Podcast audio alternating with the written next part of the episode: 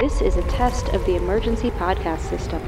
Repeat, this is a test of the emergency podcast system.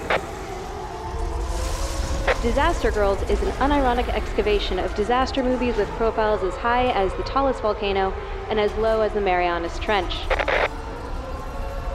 In order to ensure your safety and enjoyment, please remain calm and keep your ears locked on your hosts, myself, Jordan Crucchiola, And me, Amanda Smith. Hello out there, disaster divas. Once again, it is I, your co-host, Jordan Crucchiola. Oh God, and me, Amanda Smith. Why am I having so much difficulty with that? I don't know. Like, Maybe I, are you busy? I'm having an existential. Much? No, I'm not. Uh, That's the problem. Is I'm not needle pointing. I was just staring at my notes on this on this episode. Is and that kind three of just, straight weeks? Yeah. Yeah, something like that. I think maybe like in an abstract, I'm having an existential crisis about introducing myself. I'm sorry, guys. That's okay. Hi. And yeah, hello. And we are not alone in the room. Fortunately, it is another one of those special, wonderful day, wonderful days where we have a guest with us. Guest, please introduce yourself uh, to the Disaster Diva team. Hello. Hello. My, my name is Jaida Elcock. You uh, may or may not know me from Twitter at the sophistication because I fish. Um, yeah, I'm a grad student at the University of Washington and I study sharks. That's me. Now, what I, I I am curious, what led to the specialization in sharks? Like study, you're a grad student, so you've had time to winnow down like where you're going to go. What took you towards sharks? Yeah, so I watched a lot of nature documentaries as a kid, um, and I have been a science nerd since as long as I can remember. Um, and I watched a lot of things about sharks. And when I was little, honestly, I was kind of afraid of sharks. Mhm. And then I started to see all these things of like, oh, sharks are very misunderstood. Um, you're more likely to get killed by a vending machine or a cow or a dog or a lightning strike or a flying champagne cork or a falling coconut than you are to be killed by a shark and all these crazy things. And I was like, why do we hate on sharks so much? Like, right, yeah. It's just it made me really sad and there's so many species of sharks that are Mhm. endangered but they're so so important to our environment so i was like Mhm. hey why don't i help the sharks out they sound really cool and i'd love to study them so why not? There's so much anti-shark propaganda out there. They really need people like you. they're so cute honestly they're just like dogs in the water honestly that's how i them they're so cute they're very curious they're just you know they're just living their lives and having a grand old time we should just we should just respect them and love them so then, I mean, obviously there's an affinity for the sharks. We have, so, we, there are so many shark movies to choose from. What brought you to bringing the Meg to us? Why the Meg? because I get so many questions, like especially after this movie came out. They're like, "Is the megalodon still alive?" No, it's not. It went extinct like 2.6 million years ago. okay. It's it's long dead. Um, Uh-huh. It probably went extinct because of you know like an ice age came on, like the waters got too cold and it couldn't handle the Mhm, cold, and so it just died out. mhm. Um, so they're gone. We don't have to worry about it, but they were huge and super awesome. And I honestly kind of wish they still existed. Like wish people that. actually still ask. The entire point of the movie is that they were dead and that there are no more megalodons. And now they come back, and people people think that that's a thing. Oh, people are special. Yes, uh, Like- people constantly ask me if it's real. Like almost every single time I give a talk about sharks, people will ask me about the megalodon. Um, Hmm. Not just like how big was it? How big were its teeth? What did it eat? Asking me if it's still alive. Wow. Um, and I think it's because there was stuff on like I don't I think it was like Discovery Channel or something. Maybe Yeah. I don't know maybe something else. But it was like ah the megalodon, and it, it they made it. It was like they made it seem like a documentary, but it was all fiction, and then people started believing that it was alive still. And I was like, guys, oh my goodness, if you're gonna make something like this, please make it very clear Yeah. that this is not an actual documentary. Like it's Yeah. definitely fake. That's Yeah, like uh, the- definitely unethical journalism. Yeah, no, I think it was Discovery's done this a couple times because they also did a fake documentary about whether or not mermaids were real and like if mermaids still existed and people got really angry and were like the government is hiding that the mermaids are real and like started sending threats to certain scientists for covering up the existence of mermaids. Yeah. I I mean I I mean if I were the government, I would also probably cover up the existence of mermaids because like the mermaid, I feel like as as most people are thinking of it is like the Little Mermaid and Splash, which is like nice. But I feel like if mermaids were, it would really be much more like the Grimm's fairy tale version With, of like- a mermaid. Like it would be, they'd be scary as shit. Like there are a couple recent movies, if anybody is interested in some kind of like weird genre stuff. Uh, there's a Polish movie, I think it's Polish, called The Yeah. Lure um, about two mermaids who take to the land. They become singers. Uh, one of them falls in love with a man. It's a quite interesting, strange story. And then there's another one called Blue My Mind, which is um, I forget which European country that is out of, uh, but it is a it is a coming of age story in the way that sometimes in coming of age stories, young women become werewolves. Sometimes they become cannibals. This young girl becomes a mermaid over the slow, painful, uh, really grotesque looking process of turning into a fish creature. So Oh, yeah, it's I, the gritty if I were the government, I'd be like, what was that? it's the gritty revamp of the Australian show H2O. I was Very gonna- that show was like my favorite thing as a child. If you think I haven't watched it again as an adult, you are absolutely wrong. It's a great show. Ten I feel like I feel like TikTok TikTok people really resurrected H2O for a minute there. They were Oh. really there was a lot of like I remember seeing one in particular this boy being like he's like this is my impression of such character on the show and he's like Chloe and that was it. That was the whole impression. Yeah, and they, it they seems to get generate a lot of response. they tore that show to shreds. Like they were just Cleo, and I was yeah, like, that was it. Cleo. but it's so funny. I don't know. I loved all of it. The making fun of it, the actual show was great. no, it made me want to seek out H2O, so I think they did a great job with that. Yeah. Yeah. Um, the TikTok youths are terrifying, but which like you brave the have such TikTok power. youths. You Yeah. you do it all the time. You TikTok all the time, and I'm just like amazed by it because it scares the crap out of me. I mean, I am Gen Z, so it's just kind of like in my blood. Right. You Yeah. know, you must do it. It's just it's who you are. Um, so I feel like it would be uh you're the you're the one to tell us then. Give us the summary, Jaida. What was the Meg about? Well, and this is the just give us the quick summary, not the existential summary. Yeah, yeah. This is this is just the literal plot. What Yeah. what is the Meg about? So basically, um, everyone's like, ah, the Meg is dead. And then they're like, hey, there's this lake at the bottom of the ocean. Let's see if there's anything under there. And then it basically allows two Megs to get out and it starts terrifying everything. And they're like, we need to get rid of the Megs. And then that was it. That's the whole movie. That's yeah. now, Amanda, you uh uh you were watching you were setting updates from your watch of the Meg last night. I what I want from this movie is more of a rush of excitement about there being Megs. I felt like if the just the baseline level of like you said I don't think these things exist because in fact I have no reason to they do not. So even just the introduction of the idea of of a megalodon I was like, this fact alone is a thrilling fact. And I feel like this movie's not living up to the nature of how exciting it would be just knowing that a Meg is real and is out there and is swimming around. So how in your shark expertise do you feel like the introduction of this mythic species was handled? Like, do you feel like does your just pass your shark smell test? Um, it just, it, the movie just kind of was like bigger Jaws, you know? Okay, yeah, yeah. They needed a bigger boat, but they're going to need a bigger boat, you know? yeah. and it's just like I agree. I feel like there could have been like the scientists should have been a bit, like a little bit more hype. I Mhm. feel like maybe the scientists that were super hype about it died, but yeah, okay. um I I don't know. They were hiding it from the public, obviously. Uh clarification again, that is not what the government is doing to you right now. Make sure that that is. Reminder. um yeah i don't know it there could have been more like oh my gosh it's a megalodon also just the way that it was like resurrected is Mm. just so ugh.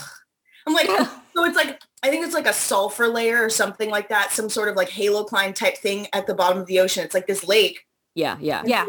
We don't think that's actually the bottom you can go through it Right, right. but they do and they take like a submarine down then it like breaks the halo halocline or sulfur layer or whatever and then the meg comes out and i was like what No. What do you you're gonna tell me that this giant shark that has essentially teeth for skin Mhm. can't safely make it past that layer? I don't understand. Like I don't know. It didn't really make sense to me. Uh-huh, uh-huh. Yeah, the bounding layer made no sense. So, because first of all, like just on a geology level, like they wouldn't just be like, well, we're going to see what's down there by sending a, a craft into it. They'd be like, well, let's drill that.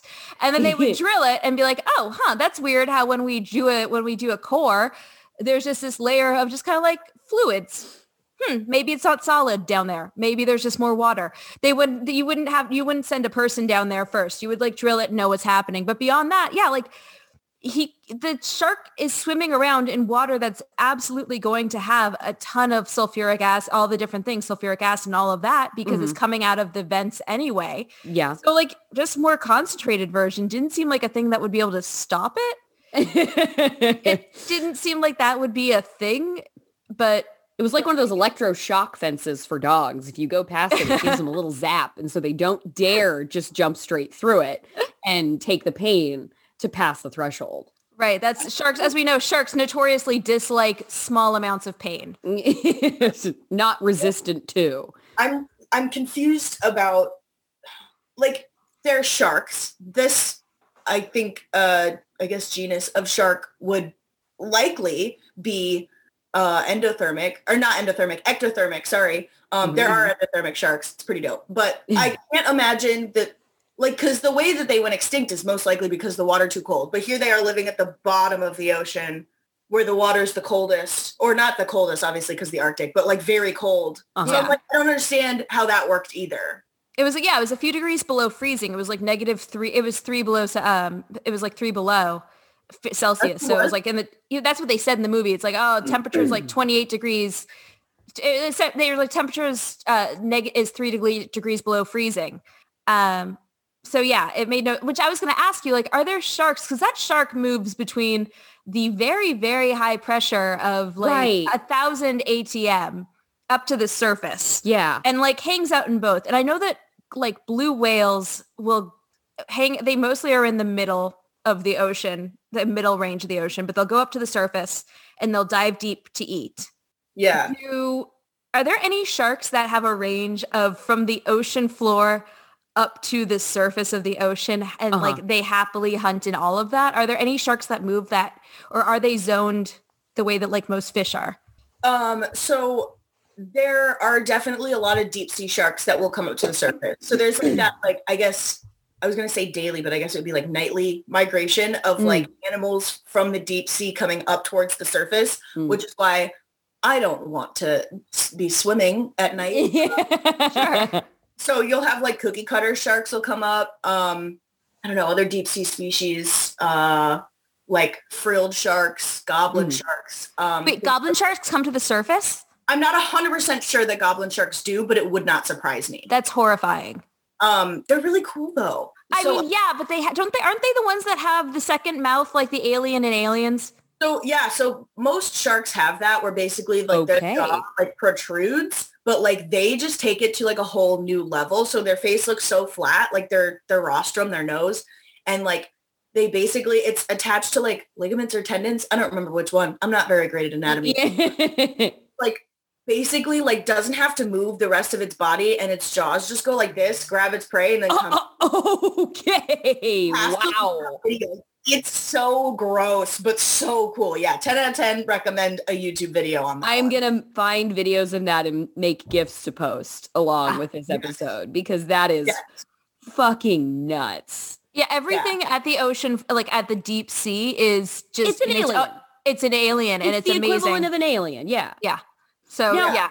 with something knowing that like you know human bodies are fragile we're obviously not built for the sea we need things to go down that far when you have something that like like are are the are rules at all similar for how like a fish would a, a, a sea creature would ascend from like because these this is like famously the Mariana Trench this is where it hides all the things subaquatic that we've never heard of that rise the the special pocket of existence that this giant shark lives in is beneath the Mariana Trench, where there is also a giant squid. So like there are just giant animals down there. The giant squid was dope though. yeah, yeah, like they're, they thank God it's a land of giants. It's not simply the megalodon. Um when when a, a when a species goes from that deep to the surface, is there like a, a surfacing protocol that they do instinctually like I can only come up so fast or like my body's gonna get crushed if I swim this kind like or they, are their bodies just built for it and they're they're fine and like there's no problem with oxygenation or pressure whatever anything that is that might affect us and destroy us turn us inside out or something? I am not super well versed in this specific topic, but from what I know, there's not really like any specific like stops that they need to take or something to Okay. come to the surface, you know? yeah Um, especially for like cephalopods, they're literally they're just like goop. They're not, Okay. but they are. You know what I mean? yeah yeah they might as Um, well be Right. And like the a huge thing that we have to worry about is the air in our lungs. So if we were to take like a huge deep breath, this is why Mhm. they tell you not to hold your breath while you're scuba diving. Mhm. If you were to take a huge deep breath at the bottom of the ocean and then come to the surface, your lungs are just going to pop because the air is expanding. Um, but like sharks don't have to worry about that. So like bony fish have swim Yeah. bladders, is like air filled and they can Mhm. regulate that however they regulate that. But sharks don't have that. They just have this big fatty liver full of, you know, like lipids and fats and whatever that helps with buoyancy. So Mm, you don't have to worry about like the air and things. got it. Um, it's so weird. I that whole like migration from deep sea to the surface is like the weirdest thing ever. And then there are like surface species that we know of that dive a lot deeper than we thought they ever did too. Huh. So uh-huh it's there's so much still to learn about, you know, this this these different layers that everything goes through and like how they go about it and why they're doing these things. Right, because like we don't have like we we obviously we have like birds and such that fly, but like we don't have anything that we know of that lives in the sky. Like it's not like there are species of things that live in the highest reaches of the atmosphere that then like come down and hang around and sit in park benches and we feed them bread. Like but they're like just the the extremity of the econ of the environmental of the um I'm not thinking of the word right now. Of the zone, oh, of, yeah, of the the, like the, eco- ecosystem that they- shift from like surface level to sea floor like that is that's like going into space. And then but there are things instead of things living just beyond our atmosphere like hanging out with our satellites and just like looping around in space they're fucking living on the sea floor and then they can come up and also exist at a totally different environment like that just the the survivability of that and the malleability of that just explodes my mind the adaptability of sea So, creatures Jordan, you would have liked to have seen that monologue that you just gave about the megalodon when the megalodon was was introduced. Correct? Is that would have, would have given you the excitement you needed about this for this film? Somebody be in awe of the ocean in the way that they fucking should be man You, you didn't like Jason Statham just saying it, it's a megalodon and then just like moving on quickly, like immediately identifying it from one glance. I understand more someone just saying it's a fire twister. Like that's something we see all the time than someone just being like, it's a megalodon. Like, Yeah, well, let's unpack that a little. I would have been losing my mind. I would have been like, oh my gosh, can you believe this shark that we thought extinct, literally the largest shark that we've ever known to exist is here right now and is still alive. I would have lost my entire, like my whole being would just Yeah. be gone. I Yeah. know what to do with myself. yeah, Yeah, like, I- I- honestly, this is what I've been living for, but now that I have it, I've lost my mind and I can't do it anymore. I feel like we really were missing out on the cut to the everyone in the control room looking at each other and being like, the giant extinct shark? I mean, That's it's- like we were it is missing the some same thing. reaction beyond It- like Jason Statham just immediately identifying it while the oceanographer was bewildered by the concept. It is the same thing as if Godzilla appeared. It is the same thing as if man recreated dinosaurs and there was something like Jurassic Park and Sam Neill sees the dinosaurs for the first time and is like crying in through the hood of the Jeep. Like it is that level of like magnificence. And I feel like this movie really shortchanges the level of even in Deep Blue Sea, like, you know, the LL Cool J Samuel L. Jackson shark movie with a large but ostensibly normal sized shark. There was more of like an intense craze around that shark than there is around this Meg, which of course, because it's a, a giant monster movie, a, a giant shark movie, we have to assume it's a monster. Do you, cause like you're, you're talking Jaida about like sharks being the, the puppies of the sea in some ways and like the, you know, these little sea dogs. When this giant shark shows up, do you feel like they are incorporating appropriate shark behavior into how this animal is encountering humans? Or is Um, this like, well, listen, this is uncharitable to sharks. I it just the way that it just like ah a beach of people must. Mhm. feed. I'm like first of all, no, that's not no, that's not how that would go. Because one, Mhm. that's not what sharks do. They're not just like this is people. This is a resource. Must eat. That's Yeah. not how it works. They're like that doesn't look like prey. I'm gonna go elsewhere. Uh-huh. Um, also, the likelihood of you getting attacked on like a super huge populated beach is very slim. I feel like they're like, that's a lot to deal with. And I'm right. scared. I'm going to go somewhere else. Also, just the fact that this shark is like the size of like a whale shark today, like 40 feet. The upper estimate is like 60, but that might be getting a little big. Mhm. Um, we're like Tic Tacs for that. Like, why would we Yeah. be, we're not like a substantial food source Yeah. for that large of an animal. Like they need Yeah. whales, things like that. So like, there's no reason for like, if you're really hungry, yeah. are you gonna go up to like a bowl of M&Ms and eat the entire thing? Or are you gonna go for yourself a piece of steak? Like, what are you gonna do? I think that is actually the perfect illustration of when like, yeah, if I'm like really hungry and I have no other other options, I will eat so many pretzel sticks. But all that is is a stand-in for a more substantial meal that like if the whole ocean is my option, I'm not going to opt for the pretzel sticks. Yeah, I'm When not there is an swimming a long entree. distance for Yeah. the yeah. Yeah, I'm not going out of my way for the fucking pretzel sticks. I am- Also, we've seen the shark now eat increasingly small items. Like, what's great is that we start off with the shark's eating a giant squid, and that's so cool. It's huge. Giant squids are massive. And then the shark eats whales, and you're like, wow, that's really big as well. And the shark eats a boat. And then the shark just starts eating individual humans. And you're like, buddy, buddy, you can do better. Like, dream bigger here than you have done better. like the wall is the wall is is probably way more effort to eat him than you need to put into things.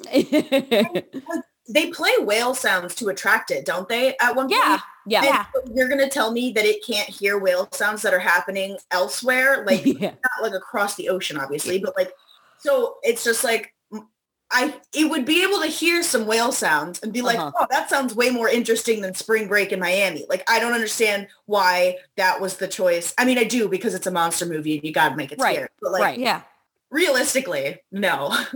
Yeah, it's yeah, it's a it was definitely a weird the fact that they're like, yeah, this is gonna be it's gonna just plow through and it doesn't eat them particularly efficiently. It seems to eat people individually versus just like opening its mouth and just going for all of the humans at once. It's like, no, I'm gonna like a basking shark.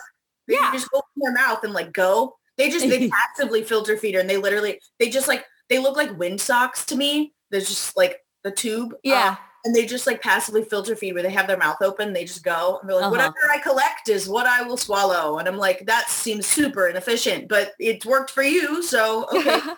so I feel like I mean that's probably not natural for a megalodon, but like if that was your option and you had like, Right. These itty bitty tiny things to eat, like that's what I would do. Yeah, it, I just feel like it would be uh, the way that it was chewing things was again to go back to the M and M analogy. Like if every time that you ate an M and m you were actually you were you instead of just like taking a bite, putting an M and m in your mouth and then chewing, you were like ah. ah." Like that's just gonna hurt your teeth after a while. No wonder a megalodon needs so many extra rows of teeth. Like in that case, you're just knocking them all out because you're eating an individual M and m with the world's largest bites. Like They also don't, like, big drama. Sharks don't, also don't like chew the way we chew. Mm, sure. We chew to like break down our food, Yeah. but they just like rip it into smaller pieces and swallow it. Yeah, that's how I eat though. now, steak is probably too large, but we're gonna give it a shot anyway. Yeah. Every every meal is an adventure for me. Now, based on your based on your knowledge as somebody who is working in like this is a scientific field, you're not just like a casual observer of sharks. Like, if we if something like this were to surface, if there was gigantic fucking shark that's uh, is is it really like what do you think is our first order as like a human response like from what you've seen of how we operate with species of of animal of shark are are are you like well the problem is is we're definitely going to send something in to kill it or like uh, or is the first order of business going to be like we need to get i don't know a giant fucking net like we need to somehow enclose this thing like what is actually do you think our first order of human business if something this scary but still familiar to our consciousness in the form of a shark. Like it isn't Godzilla. Like how are we actually going to approach this thing? Because, you know, Jason Statham's job is to kill it immediately. Right. Um, honestly, I think we would probably tag it, maybe put like a camera tag on it too, so that we could track it Mhm. and try to see like what it's doing and like what it's eating. Um, because I feel like that would be the public's greatest concern is like, what is it eating? Does it want to eat us? Yeah. The answer is no. You're again small. That's not super efficient. It's going to go Yeah. something bigger. Um, yeah, I think we would probably tag it and try to see like how deep is it diving? Where in the Mhm. world is it trying to go? Uh, what is it doing? Why is it like we would probably try to figure out why is it suddenly here and we've never seen it before. Um, Yeah. yeah. But yeah, maybe I really it, want the Norwegian slow cinema version of this movie that's just that. yeah. that's just that that's just existence with a I'd love megalodon. Literally just a around. I'd be all right with that. I think that'd be cool. yeah, whenever in the movies, whenever they're like, no, we shouldn't kill it. It's for science. And I'm like, I understand logically that no, we shouldn't kill the giant shark because science. But in the movie world, within the context of the movie, it's always an absurd statement to me because I'm like, I mean, guys, we know what it's up to at this point, and what it's up to is eating the boats. And right. so at that moment when when the oceanographer um when uh, is just like no no no we shouldn't kill it. I'm like where are you going to store it? It's hmm 25 it's as big as as a blue whale like unless you're storing it in the oceanography hall at the Museum of Natural History in New York like we got nowhere to we're not putting that anywhere but I understand like logically yes as soon as you said it Jaida I'm like yeah those are the science reasons to not kill it but in my head I'm immediately as just like a horrible disaster movie watcher I'm like yeah, kill Amanda's fully thing trained. Amanda's fully trained by the disaster movie. I'm like, ready. so- I was I was immediately in. I was like, what are you out of your mind? Kill it. It eats boats. That well, was we need bigger, better boats then. there's no bigger, better boat. That thing was gonna eat any boat, no matter the size. It was like, I'll try it. And I had full respect for its ambition.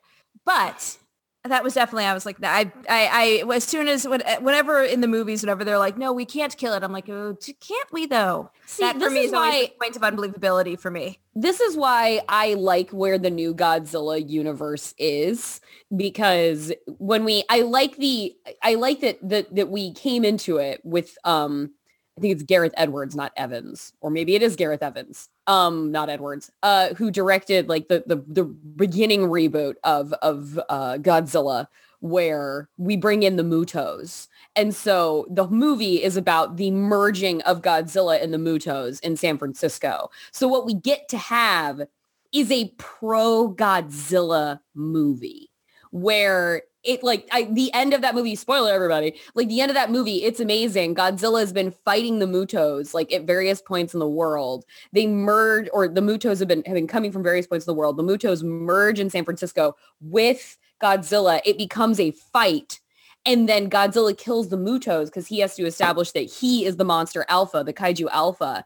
And then he just like leaves into the sea. And we see a news like broadcast the chyron below it that's like Godzilla king of the monsters? Question mark? Like savior or like villain? And it's like that's goddamn right we got a godzilla movie where he's like our buddy and on our side which throws us into godzilla king of the monsters a far better movie than it got credit for being where it's basically like our friend godzilla versus all of the like rising kaiju who are like we're going to take over the world and godzilla's like fuck you this is my world. These people aren't my friends but this is my planet and King Ghidorah doesn't get to say when we're annihilating all the human beings. So I like that we get a pro large beast movie because we just too often are slandering them in the way that Jordan we this is a pro large beast movie and that beast is Jason Statham Yeah. he is he is the apex predator baby. He is the apex. He punches. He essentially, I was like, I was so hoping the one thing I wanted from this film was does Jason Statham punch a shark in the face? That was all. That was the absolute That's a completely the point of entry for me on this Yeah, film. And like, I was like, if we don't do that, then this gets one towering inferno. That's it. And he does essentially like he punches a shark in the face with with a weapon. And I was like, yep, done. We're in. I'm good. I'm fine. That's all I needed. Jason Statham p- p- beats a shark by punching it in the face. I just don't understand that. Like and it's hilarious. But like I don't care if you're The Rock, you're Terry Crews, Jason Statham.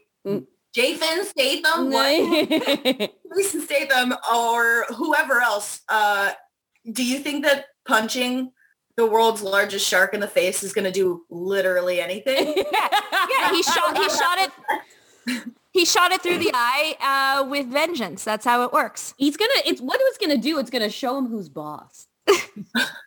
I love honestly the part where he like shoots it through the eye with that uh spear gun or whatever it was. Um almost reminds me of like a Greenland shark because Greenland sharks this is totally weird and I feel like I'm getting way too sciencey with this but No, no, I love Um, it.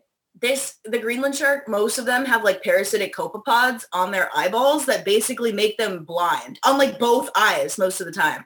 So They just know, have I- so many of them that it like creates like a cataract kind of or well, it'll just be like one, but it's just like on the middle their eye. Like you should look it up. It literally you always Wow. see, like this little dangly thing off their eyeballs. It's super weird and it makes me very uncomfortable. I'm really not a fan of parasites. I know they do great things for our environment, but they make me Right. very uncomfortable. I want um, no part of it. But they just have like little danglies off their eyeballs, and I'm like, weird. Uh, makes me uncomfortable. The Is- Greenland shark is dope. So whatever. Is that now is that um is that a reciprocal relationship or is that like like what is that like how why why do they get to the be there? Like I, I don't it's not like the shark has hands and it can take it off, but like what is allowing it's why why is that happening? Like why can they just stay? Um, I'm not exactly sure why that happens. Um, one hypothesis may be that the Greenland shark is just so slow that they can't Huh. really escape some parasites. I don't know. They they're so slow. Like their lifestyle, the way they move, like everything is just so slow. And like, because it was in the Arctic. Like you try moving fast when you're when you're freezing cold. Like it's just not. It doesn't Fair, work. yeah. So um, they're uh, believed to be the oldest living vertebrate species on the planet, which is really cool. They are Wow. they can live. uh, There was one um, that was estimated to be between like 300 to 512 years old. Uh, insane. Wow. He was, he was here during the Hamilton times. I love it. Um, Jesus. So like that's crazy, right? So I don't know. Everything they do is just so slow, and they're just so old, old men. Old men in the Arctic. Sorry, I'm just now all I can hear is I'm not throwing away my shark, and so I'm not throwing away my shark. God, I, have I now have to make an entire parody Hey, of that song. You absolutely need to. I'm not throwing away my shark, and just make a whole song about all the different sharks and why you're not throwing those specific sharks away. Why you're not throwing those sharks well, their away. importance in like the in the food chain and stuff. Another really cool thing about the Greenland shark is that their uh, their flesh, like if you were to eat them, will basically get you intoxicated. Really? I like don't know, I don't know what like chemical it is in like their flesh, but if you eat it, it will basically make you feel drunk. It's very weird. Um, people will like jerky, like t- turn it into jerky for like their sled dogs and stuff. I don't know. Greenland sharks are cool. Um, interesting old men. I love them. Now, do you think, given like given our look at this, given our look at this shark, would does that shark like physiologically track as what would exist natively at the depth that it did compared to other sharks that might live at deep sea levels? Like, did that even did that shark even look right for what they were asking that shark to have naturally come from? the megalodon? Yeah. Uh, honestly, not really. Okay. Um, I feel like it's hard for me to be like, I know what a deep sea animal would look like Sure. because you really never do. yeah. Yeah. No, they're tr- truly fucking space aliens. Yeah. But like a lot of the big sharks that you see down there are like sleeper sharks and they got like these big old eyes. That's another thing. The Meg's eyes are very small. and if it's Mm, like yeah. depth like that, it's not going to let enough light in to be able to see. So right. that it's basically blind when it's at the bottom of the ocean. Uh-huh. So that's one thing. Um, its nose was very wide. It reminded me of a tiger shark. Don't, that doesn't really mean anything. It Mm, just mhm. was a thought that I had. Yeah. Um, Yeah, I would assume its eyes would need to be bigger. Um, I that's like my main thing. Is like Mm. Yeah. And- another cool thing. There are bioluminescent sharks that just make light. down at the bottom of the ocean, like Ooh, the bucket shark That's or the lantern shark. That's dope. So I think that's one of the coolest things. I don't think that the Meg would be able to do that. Mm. Uh, we have no idea, but like I'm almost positive they didn't. It's a different genus of shark, but Mm. um, they'd want to be able to see some of that light. Their Yeah. eyes are too small. Yeah. yeah. No, that makes that makes complete sense. Yeah, I just think of like in- in those like extremes down at the very bottom. Like I just I I I'm so curious to know sort of what the physical because like you see you see images like obviously the most kind of outrageous like fish and creatures you see from down there are like you know they look like fucking science fiction and they've got the claws and the giant teeth and a light dangling in front of their fish forehead and so like it, I it just seems like The Meg looks too normal to live. in yeah, it looks so it looks Yeah. so much like a shark we would see it it looks so much like jaws that it's like i have no problem that like a, a jaws shark could be this big but it's like but that jaws shark was like around the surface beaches of this town and it's like but would that would that thing living basically like the surface of the moon look like something that we have such a ready visual language for Yeah, and after I mean, so it goes extinct two million years ago theoretically. So it's had two million years to evolve Right. and adapt to that environment that it's Right. been living under. yeah for its eyes to get the size of like Yeah. huge fucking tar car tires Yeah, it can def I mean, two million years is plenty of time for it to change and develop. I mean, humans have changed and developed over two million years. Why couldn't a shark? incrementally. Well, for some reason, we still have appendices. Who Yeah, knows? that they were way more useful two million years ago, I bet. yeah, assuming I assume so. It seems like there would just be a clerical error Well, you know, dangling in our abdomens. I just think that it's really cool that we missed the megalodon, like early humans existing at the same time. Megalodon was like so close. Not, not quite. We didn't over, we- but it was so. Oh my gosh, that's so cool though. incredibly cool. Like imagine just being like an early man, just like, you know, just hanging out at the shoreline and then all of a sudden you see that fin. Like the size of you almost. Like that's awesome. Yeah. now, with you, both of you being uh, science people, Amanda being a, a two, was it two thirds of a geology degree science Yeah. person? Um, how does Jason Statham track as a figure of science? Well, he's not a you figure of science. He's a diver. That's He's a different. di- that's right. He's a diver. I was He's confusing him with an with an oceanographer. Yeah, no, the oceanographer is Su Yin. Yeah, yeah. Um, And then her dad is just That's- amorphously a scientist. He just Yes. is a scientist. That was his title. Yes.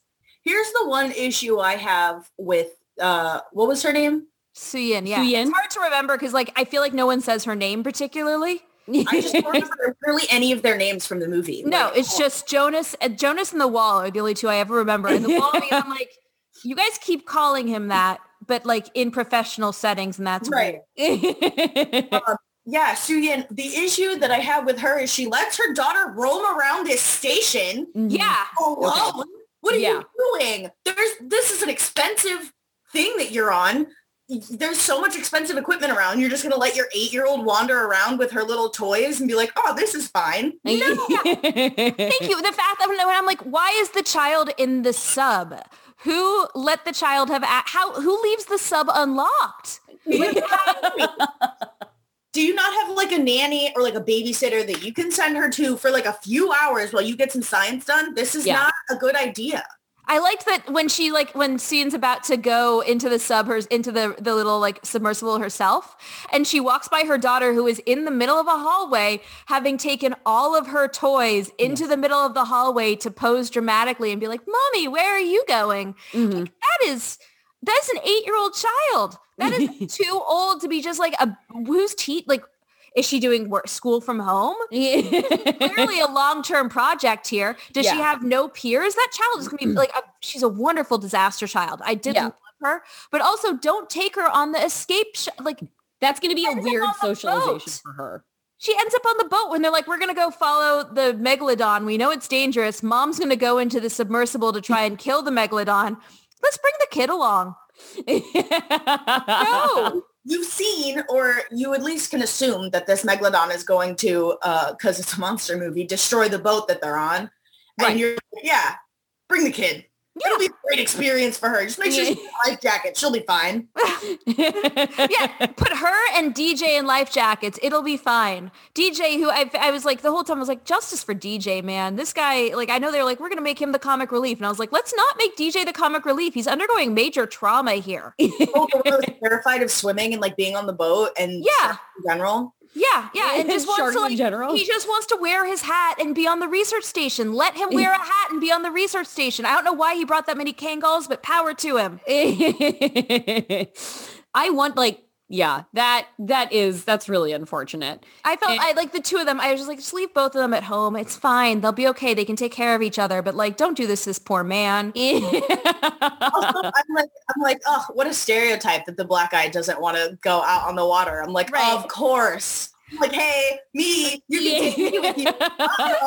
Well, Yeah, Yeah, no, Jaida. like- it's they, they, but they specifically call out the irony of it, Jaida. So that makes it not racist. Which I, was- I was the whole time I was like, are you fucking kidding me? You can no, they're they're making Meg, they're making the Meg too, and I would love to see an introduction of you as a character where it's just you starts out with you just jumping up in the background with your hand raised, like I want to go, I'm ready to go.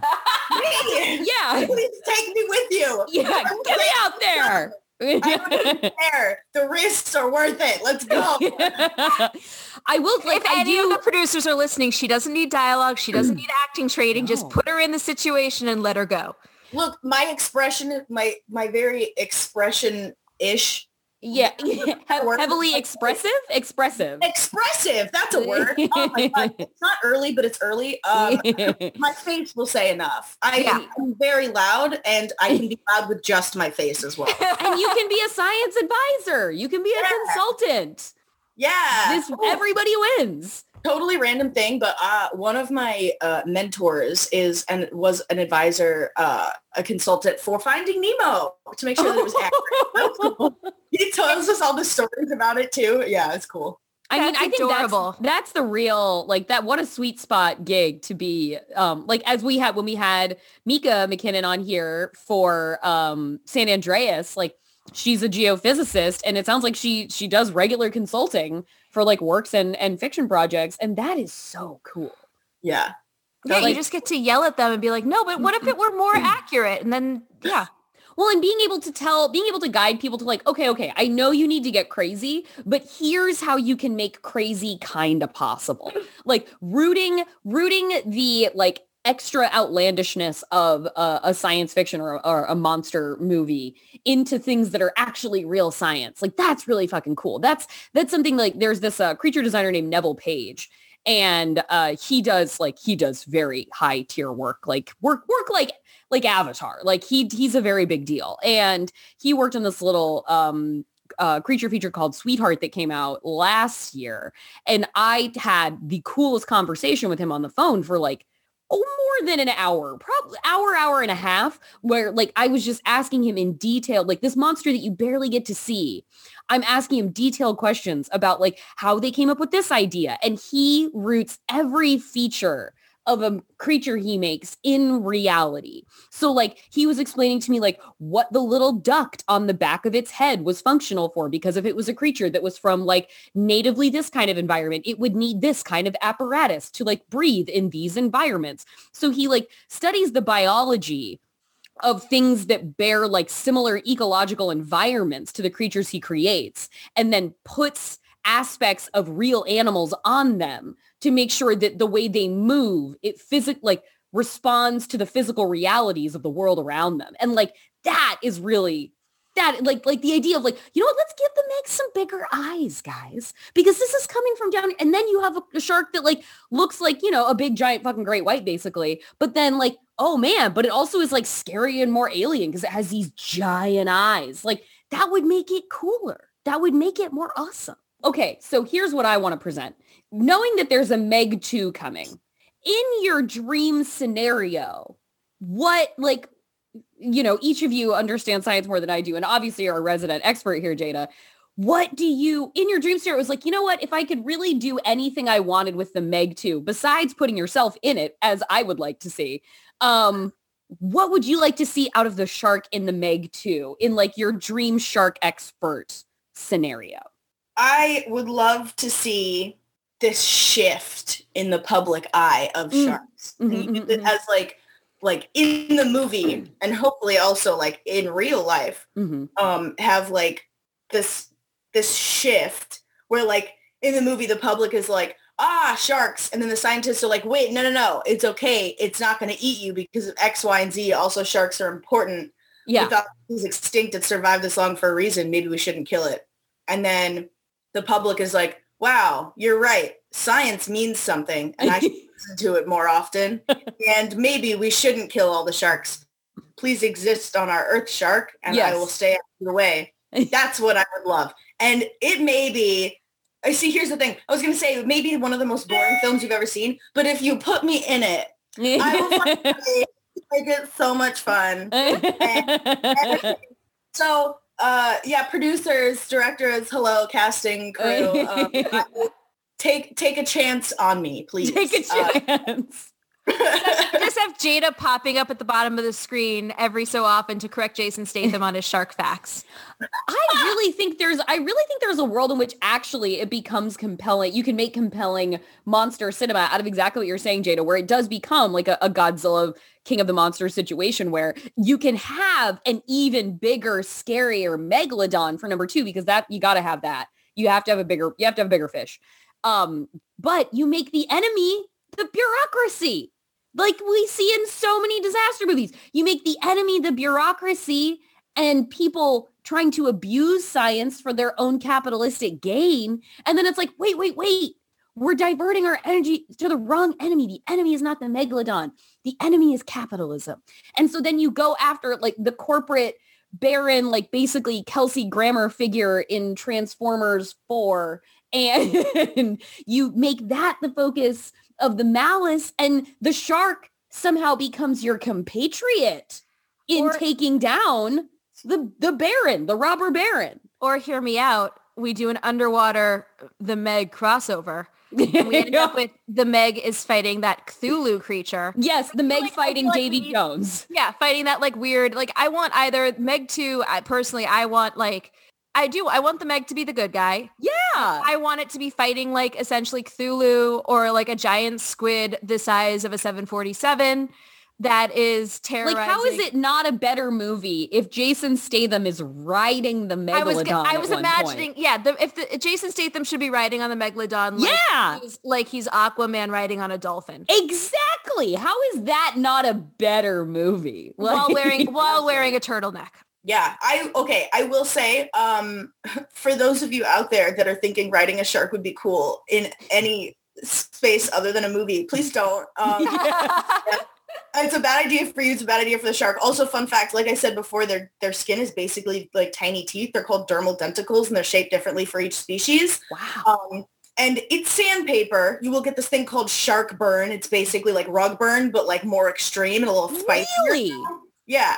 So uh, don't just like if you're don't touch a shark. But if you're touching a shark from head to tail, you'll probably be fine. If you're going the other direction, you do it too many times, you might slough off a layer of skin or so. So uh, yeah, don't touch a shark. Um, is it kind of like is it kind of like with snakes like always go uh, with the grain of the Yeah. scales kind of thing? so like if these are like the scales and like this, my fingers are like the pointy part. It, they're all going to be laying like this. Oh. And the tail is over there.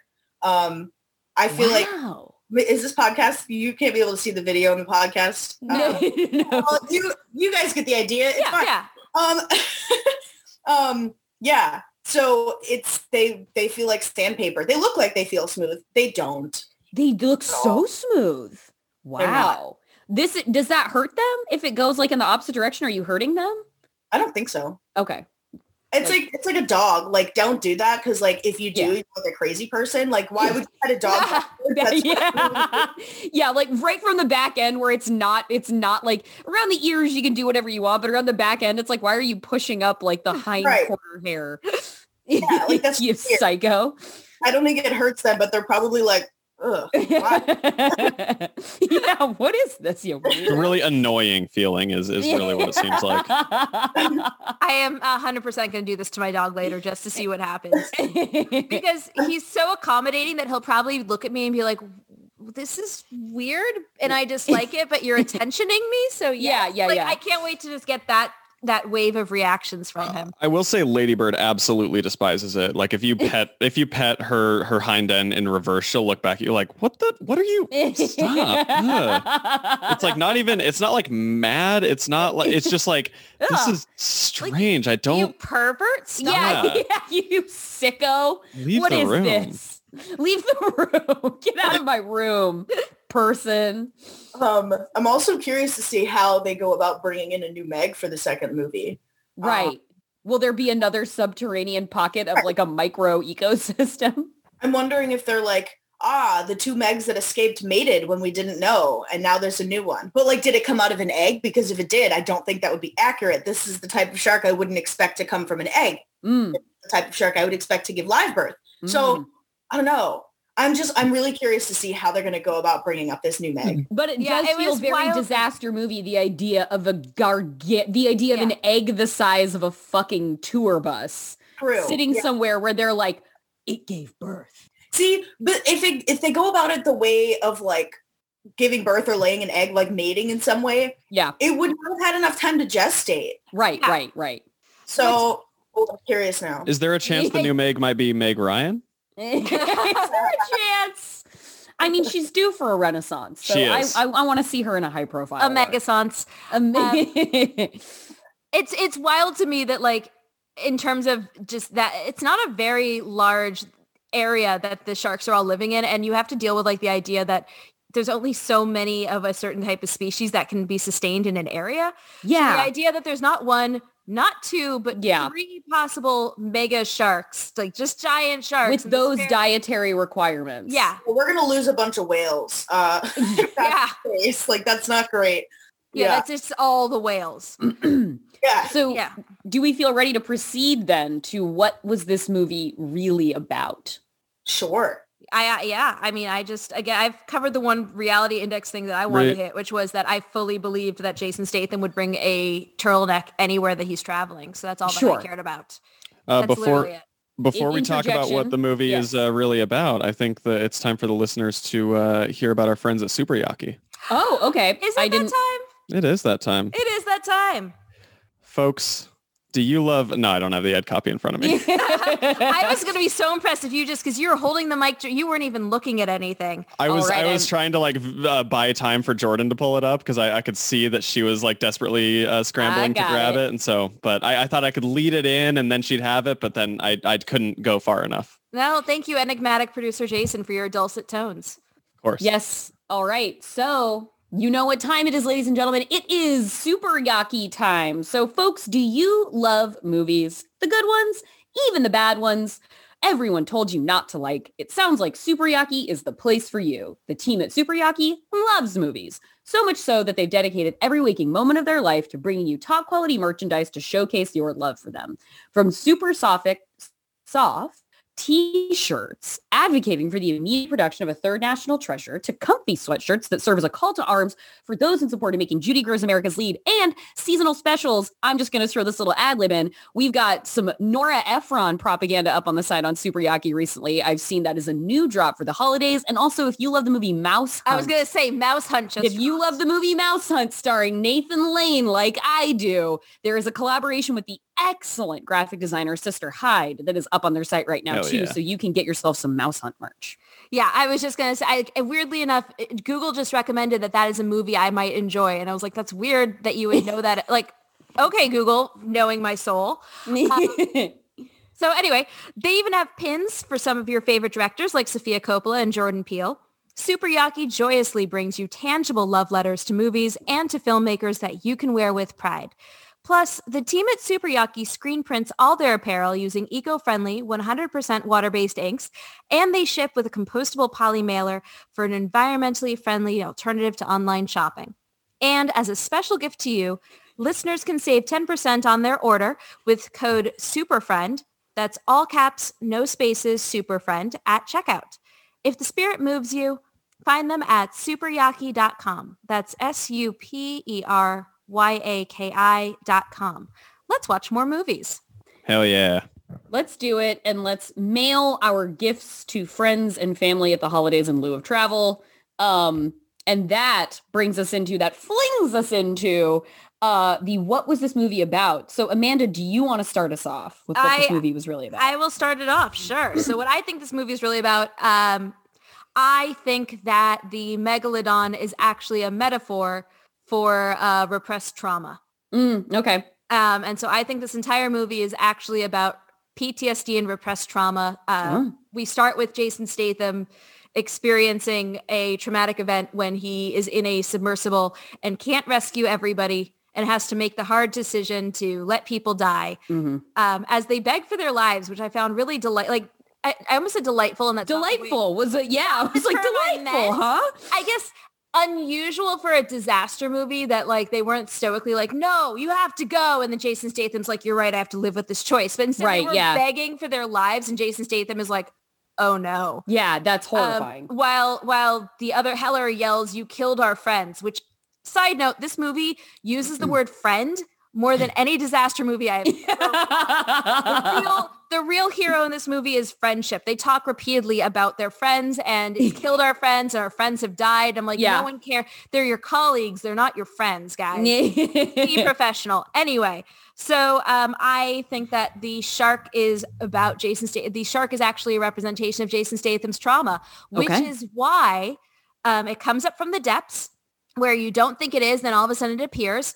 Um, and then on top of that, there is a second one because oftentimes what you think is really the problem isn't the problem. and it's the other bigger shark where you're like, oh, my issue isn't that I have like, isn't that I have a bad relationship with food. My issue is that the food represents my, tr- like my problems with my parents. And then right, like, right. oh, that's the actual shark is the issues with my parents. The real shark isn't the food. to me, that is what this movie is, is it is about one man grappling and ultimately punching in the face his prior traumas. the, yes, the face punch. Jaida, do you have any takeaways from what this movie is really about? And it can, it, it does, it, you know, it can be anything you want. Any, there are no rules here. Yes. Okay. I don't think this is what it's about, but it's what I really want it to be about. Good enough. Revenge. Um, great, great. literally the Meg coming back and being like, this is what you get for treating all of my ancestors like shit all the time. Muja, Yes. Muja, the disaster girl's favorite mascot uh, alligator that lives in Russia would 100% agree with you as he commands all the world's species to take vengeance on the human race for their trespasses. Yes. Yes. Yes, it's angry. The Meg is like, hey, we have been on Earth. Fun fact, sharks have been around, the lineage of sharks has been around for longer than the lineage of trees. Uh, oh, trees became a thing about 380 million years ago. Sharks became a thing about 450 million years ago. wow. So sharks have been around for 450 million years, and here we are basically making them go extinct. Right, so for right. me, this is basically like, I guess, it, whether you want to call it the Meg or the shark represents all sharks or the shark represents the earth, Mhm. I would love to think of it as basically whatever entity you want the shark to be, being like, hey, maybe stop uh, destroying everything and treat things with respect. They've been here for a lot longer than you have. This is like the argument that we use like to our siblings where we're like, well, I was here first. Okay. Yeah. Yeah. Hello, literally everything else on the planet. Like, what do you Uh-huh. mean? uh-huh. So I'm like, okay, let's just it's that's the way I like to think about it. Um I think it's it's a great like lesson that we all need to be like, hey, we should be more sustainable and hold companies accountable for the Yeah. damage they're doing and the way that they're lying to us about how Mhm. sustainable they actually are and all these things like that.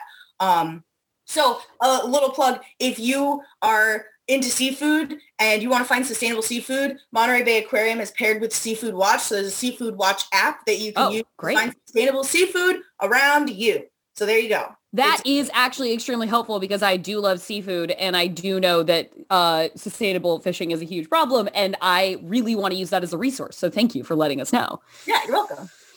I love that as an about, and I think that really gets to, I think that really gets at the spirit of what we do here on Disaster Girls, like finding that, finding that extra wrinkle. And I, I too, like I, I, I similarly, um, I think, I think Jaida's takeaway is the best one. And I similarly feel to Amanda, um, I'm going to bring up friendship as well. This is a movie about friendship because, you know, the real, the, clearly the real journey of the Meg is the friends they made along the way. They made and lost. And it seems like losses could have been mitigated by uh, just letting some fucking people stay on the boat and wear their hats.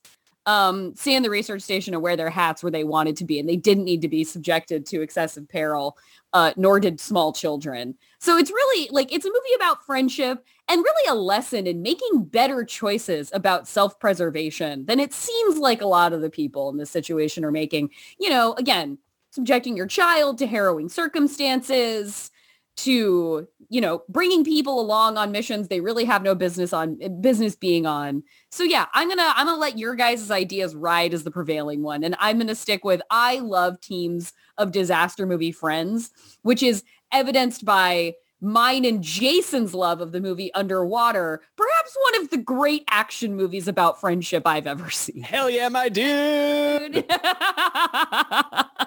that movie That movie rips. That movie fucking rocks. And it is a movie about people going out of their way to self-sacrifice for others the entire time. Like, no, no, no. You simply can't put yourself in peril. Let me. So, you know, we can all learn a thing or two about disaster friendships from from from a movie like that. And the Meg, I think, has a thing to learn about the the friendships at its core, that it that it could take some cues from underwater. Yeah, in terms of the vengeance thing, I was so on yeah, I think that's with that, with this that about revenge. That's awesome. well, when it, when it takes down the boat of guys who when it when we find the boat wreckage of guys who have taken the fins off of sharks, and then like we just find there are some guy's dismembered arm. I was like, yes, make this a movie of vengeance. I want that shark going after like whaling vessels. Yeah. I want it going after like oil tankers and just the military as a, Yeah, it would have been right. It would have been right. just a vengeance shark. Yeah. The divine hammer of shark justice. Oh, I have a random thought. This isn't necessarily, it's not at all a vengeance thing. How did that dog survive? Uh, Right? and I forgot. You think that the shark ate the dog, Yeah. and then it pops up later. But I'm like, you, this tiny little itty bitty Yorkie's been swimming for like half an hour, and yeah. yet. What do you mean? yeah, that dog Nothing, about that dog situation was believable. Like that, there's no way that dog jumps off the boat. There's no way that dog swims that far away from the boat in those circumstances, regardless. I think maybe like the, because the shark comes and like put, has the big mouth thing and it pushes the water forward. So I'm wondering if the dog was so light and buoyant. Yeah, the maybe dog just just surfed the wave forward and was outside of the mouth of the shark and it just ate the bridal party instead. Yorkies just not, ate the bridal party instead. Yorkies are not made to be playing fetch in water. So I don't know why that's what they were like. Oh, go get the tennis ball, yippee! Like, no, that's not Yeah. how it would work. If you had like an Irish setter or a lab, sure, Yeah.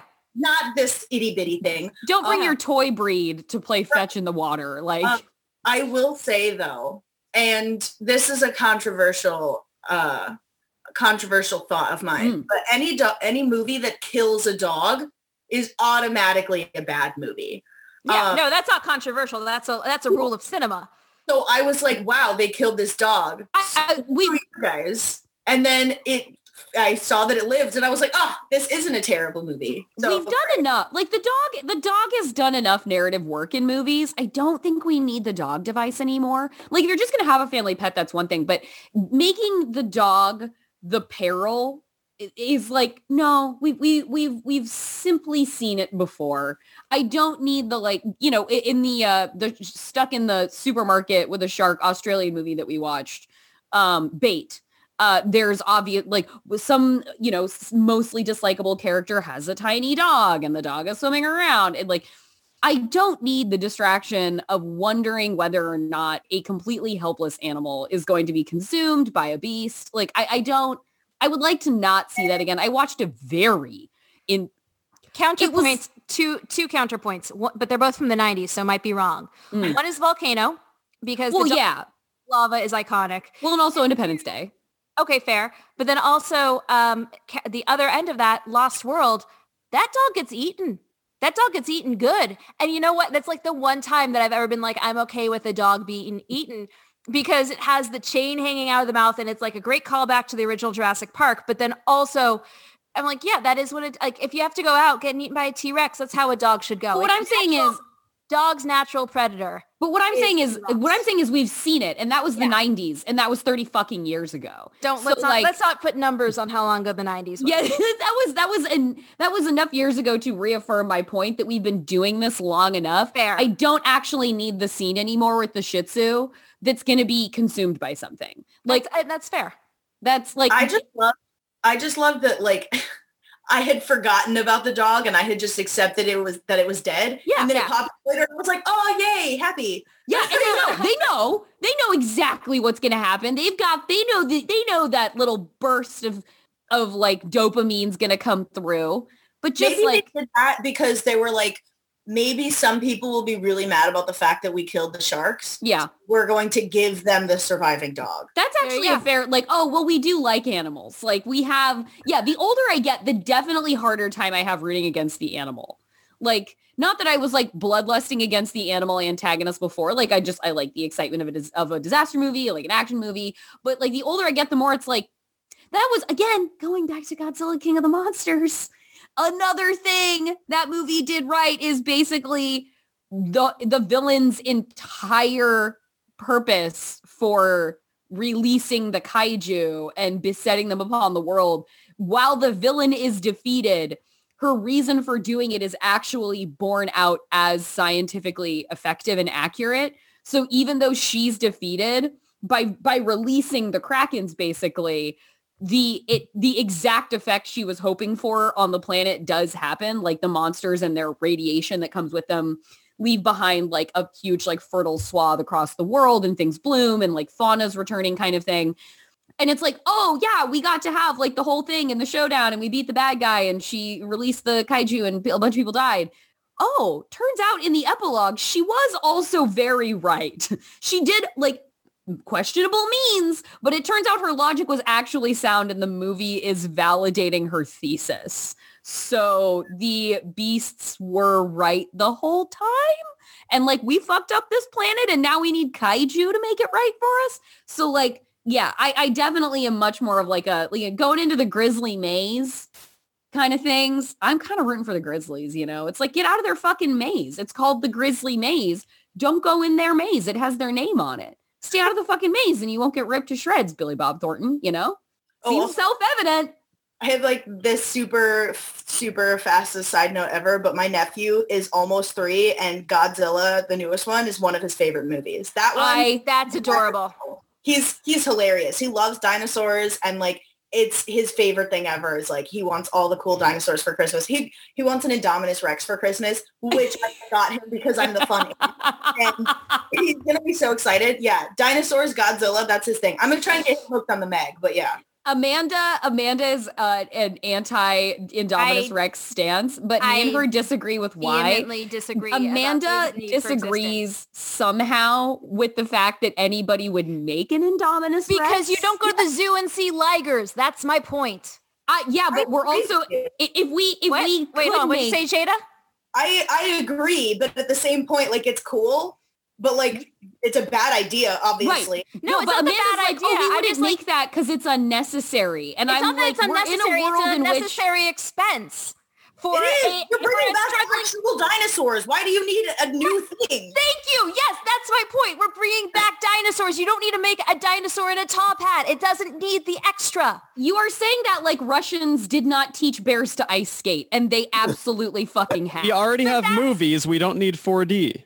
Don't need 4D. I know we don't need 4D, but Thank 4D you. exists. That's my point. No one asked for it. Four- but 4D doesn't require a bunch of genetic engineering. But it requires a lot of money. That was an Amanda expensive is- undertaking. Amanda is saying nobody would pay for an Indominus Rex like Quibi didn't live and die in one year. Okay, Amanda fine. is saying You- so what I yes, you and I on two ends of the spectrum. You and I are both saying that the Indominus Rex is the Quibi of dinosaurs. yeah. And guess Yes. what Quibi did? Exist. Exists. It existed It for fucking four existed. months. and Doesn't then matter. everybody- That's, that's, but that's the point. What, what They Jordan... spent Data, I am so sorry. billion, You guys. two billion making Quibi, and you're telling Yeah. me Okay, they so wouldn't try an Indominus Rex if they had the tech. Okay, I would Come only believe I would only Come believe on, I it's will the watch quick bite of dinosaurs.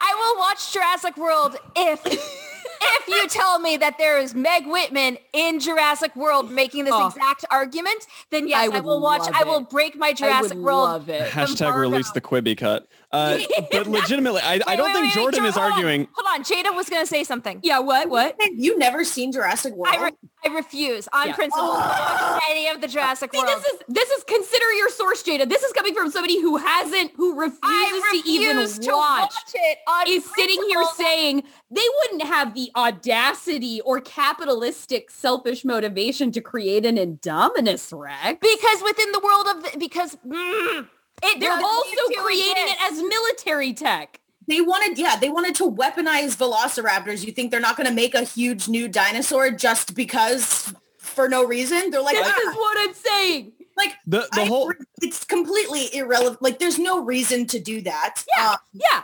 I understand why it's my nephew's favorite. He's two. Yeah, It's a I'm cool not going to thing. argue that. Like, He's a two to three year old. Yes, absolutely a two to three year old to be like, give me the other dinosaur. And the idea not- of children wanting toys of an Indominus Rex is also why they would make an Indominus Rex. But here's the thing, that child doesn't know, but that is a two to three year old who does not know that that dinosaur didn't exist before. You're saying that like purchasing power by inventing things. We already had a full-size Yoda. Why are we and they made about a Jurassic- baby Yoda that we Yeah. want even more. And full-size Yoda isn't even that big. just to and settle yet baby Yoda is now real. just to settle something. Please. Hold on.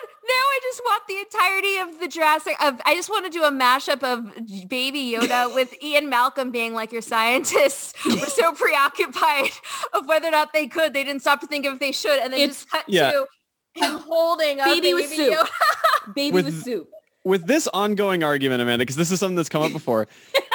I think the the area that you get tripped up is that you are interpreting Jordan's argument as that she is saying that the Indominus Rex is a good investment. She's Yeah, never she's never been trying to prove that point. Her point is that it is something that would happen because a escalation is a natural process, particularly under uh, a, a current capitalist society, uh, uh, and b that people would think that they You could do something with it, even if it is Sharks. Can we get bad back idea. to the giant sh- like we're focusing on a made up pretend dinosaur when we could be talking about, About a made-up Oh. pretend shark. it's a real shark that just It's all relevant, to be Amanda. alive again. We can get back to sharks, but you really should watch Jurassic World. I've, I've already You I've don't already have to like it. begrudgingly I've already begrudgingly agreed to watch it She if has. we can trick Dustin into coming back on this podcast. Yeah, yeah.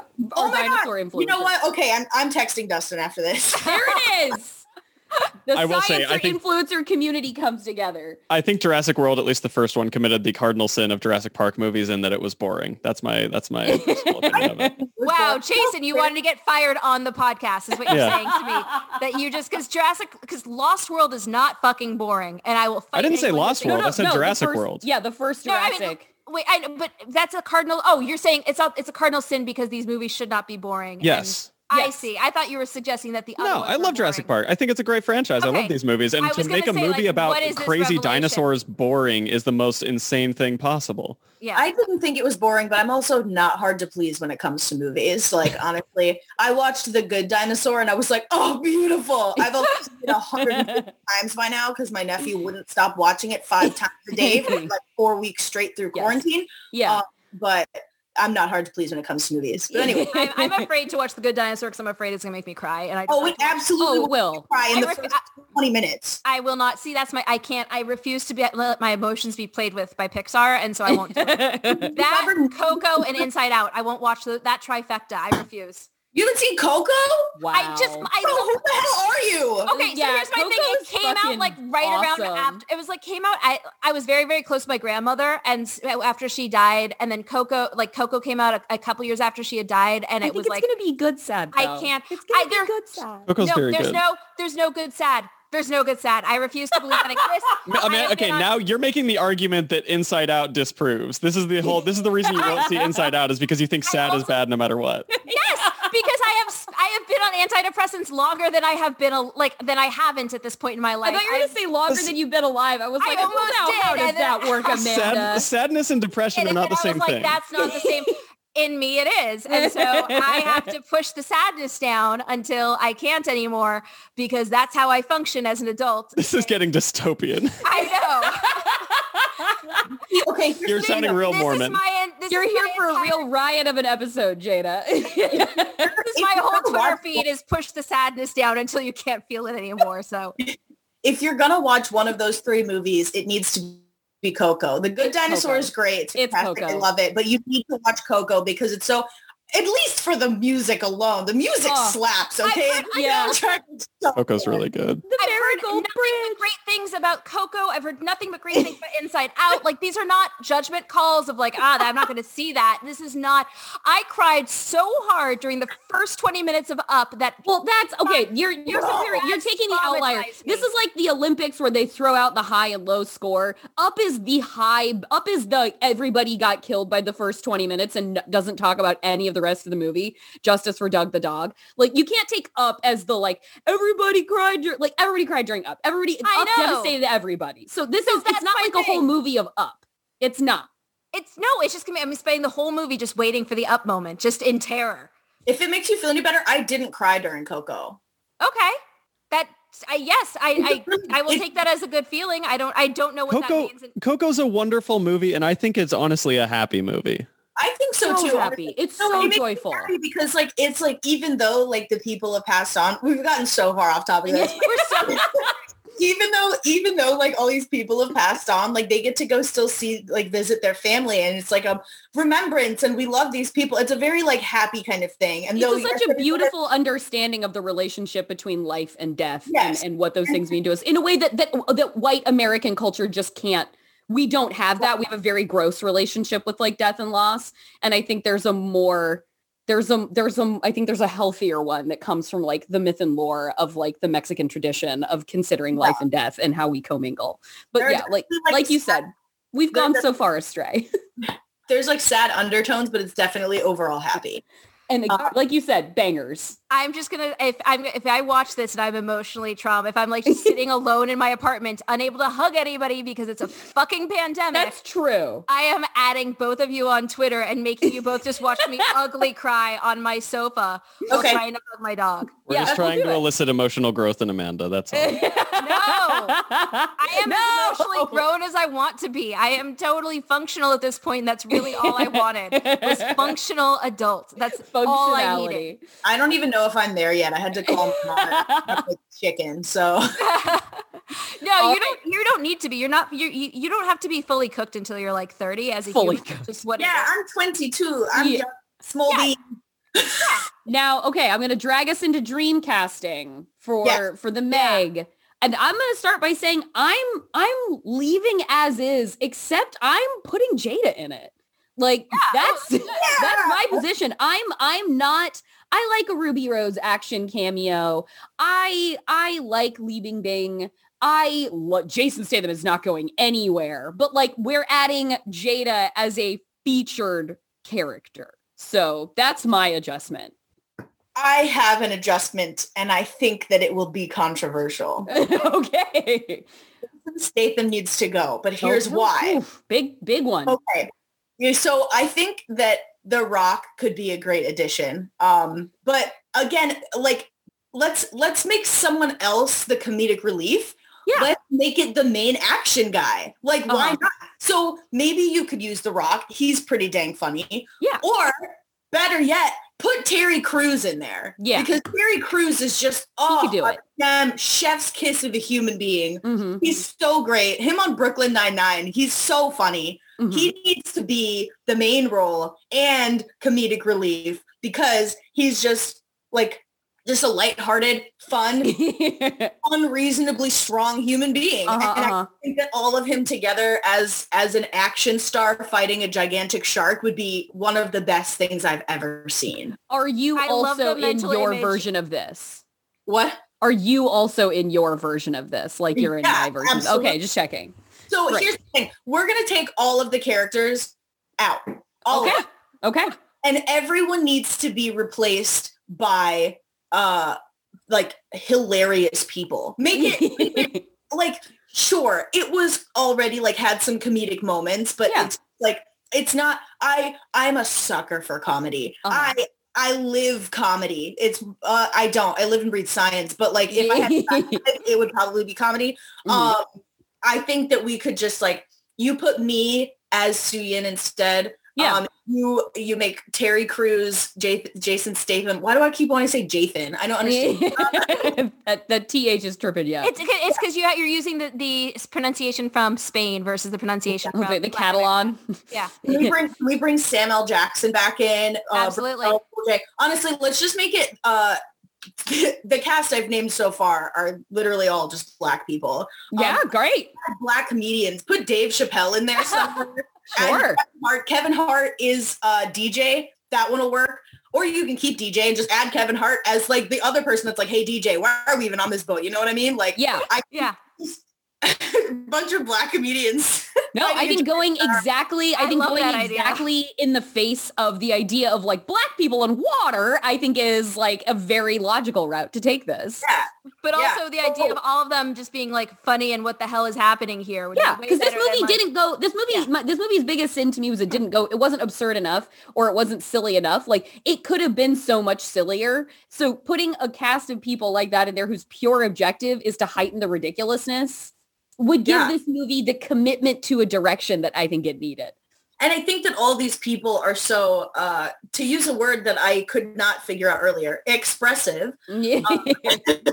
that I think they would bring that element of, holy shit, that's a megalodon. Yeah. Wow, I can't believe. Like they would bring that element of excitement or maybe terror or Yeah. at least like, like acknowledging that this thing was once extinct and is now Yeah. like, oh, this is the craziest thing to ever happen. yeah. Um, and if I may stand on a soapbox for just a half a second, please. yeah. Um, so I am a co-founder and director of director of public relations for uh, an organization called MISS. It's on my sleeve. Uh, Minority Oh, okay. Shark Sciences. We are dedicated to um, providing opportunities and community for women of color in the field of Mm. shark science. Mhm. Um, the other three co-founders are Jasmine, the president, uh, Carly, the director of communications, and Amani, the CFO. Mhm. Uh, so I think that if you were to just take the four of us Mhm. and put us in the movie, and we are the th- the four lead scientists, yeah. that would be amazing. I'm, I'm all for it. Yeah, and like me and Amani did a talk with Monterey Bay Aquarium where we basically just nerded out about sharks for an hour and a half, and we were leaning at the screen and like making weird face. Like we are you are performers. Are performers. I was gonna say obnoxious in the most amazing and fun way possible. Like I Uh-huh. say obnoxious, and I mean it is very much a term of endearment, like very Sure. fun, crazy, you know. Um, I think that the two of us in one of these roles, and Mhm. obviously the rest of Mi- the other two co-founders of Miss as well, because they're fantastic. But I just think that the Miss the Miss co-founders in the Meg two would be the funniest, most entertaining, uh, and you know, increase diversity because it's important. So. I love all of this casting for you. no, no, that sounds great. Amanda, what do you what are your thoughts? Yeah. So uh, I am taking this back and I am making this a 90s movie. So we're That sounds that's to- great. That's we're going back to 1997 and uh, Jonas will be played by Don Johnson. oh my god. wow. I was trying to figure out. I, I like, see it.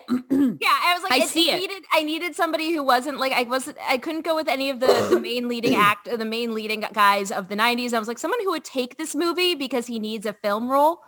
I need to do that guy. It can't Uh-huh. be. This going to be a good '90s. I'm not going to spread any libel, but Don Johnson is my least favorite person I've ever worked with. I, I'm not saying this is a good cat. I that's not surprising. I hope can, I hate we- guy. Jason, we can, Jason, you and I can deep dive at some point all the reasons that he destroyed Miami Vice toward the end of the, I the hate series. that guy so much. yeah, yeah, no, that's Don Johnson is is a cup of tea from Jason late in the broadcast. love that. you know what? Whatever. Yeah, They no, aren't, Don my, they aren't my Johnson employer is, anymore. is treat is Treat Williams anywhere in this? No, movie? he's not. He's oh Okay. damn, I should have, but no. So Don Johnson, and uh, he released an album in 1997, so he will insist on doing a track for this soundtrack. Yeah. Oh so there's gonna be a Don Johnson jam on this soundtrack. Big time. The love interest will be Ming Na Wen. Okay. um, because they'll start to realize they need to capitalize on the Chinese market. The billionaire will be Billy Zane, coming fresh off of his his water tank work for Titanic. He will also be in a water tank. Yeah. The shadow star Billy Zane. Uh, Mac will be Don Cheadle because I wanted to bring his volcano energy to this. I think that we needed more from Mac than we got. Okay, great. Like I wanted more Mac, and I think that Mac Don Cheadle as Mac is perfect. Um, I also just love Don Cheadle. Oh right, yeah, Oh, God. yeah. There's Put him never a anywhere. bad time to use a The Don Cheadle. range, the range of Don Cheadle. My God. Yeah. So I want Don Cheadle being like the tricked you into coming onto this boat. J- Jonas, kind of like buddy guy. I want Yeah. everything from Don. I want Don Cheadle acting with his lollipop again, like in Volcano. yeah. Uh, Jax will be Joey Lauren Adams. Oh my God. Yes. That was very, a, that, that was very important you. figure for me. That in was my, a for you casting in my queer for lifetime. Yes. Uh, the Doctor will be Willem Dafoe. Um, but also, I'm going to change their plot, and he's going to somehow be in cahoots with the billionaire doing something evil involving like, no, we're actually going to secretly save the Meg, and then we're going to harvest Good. liver for neurotoxins. Oh, no. Why you just spill your sharks? Why just your So yeah, he's just going to be like generically evil with the billionaire. They're like scheming about something behind the backs of everyone else. Uh-huh, Uh, uh-huh. the wall will be Philip Seymour Hoffman. and again, a character actor in a Amazing. movie role. Yeah. And the, Wall. the precocious daughter, Don Johnson, is going to insist that they cast his daughter, despite the fact that he's she will be the daughter of Ming Na Wen. It will make no sense, but it will Yeah. be Dakota. And she it will, be, like, Dakota Johnson. she will be, oh yeah. Yeah, she It's going to will make be. no sense, and everyone's going to be Adopted. like, "Why did Don Johnson Yeah. demand that they cast his daughter in this film?" And it will be hmm. Dakota Johnson's. I'm a big act. believer in Dakota. I think she can pull off this weird shit. Okay, so that's my cast of the 1997 film The Meg. I have a concept. yes. The Meg, but make it Ace Ventura. Jim Carrey yes. running around with Ace his Ventura 3, The Meg. Yes. And it's literally just Jim Carrey running around with this shark, making weird faces and weird voices. Don't touch the hair, whatever. He really Like, would ride. somebody He really would me. ride the shark. He, he- like he stands on it like Yeah. it's like a one of those like sailboard surf Yes. thingies. Oh yeah, yeah. Yeah. Surfing on the Meg. You're Ace absolutely Ventura, right. Shark Detective. Yeah. And they And would absolutely be working together to foil a plot. Yeah.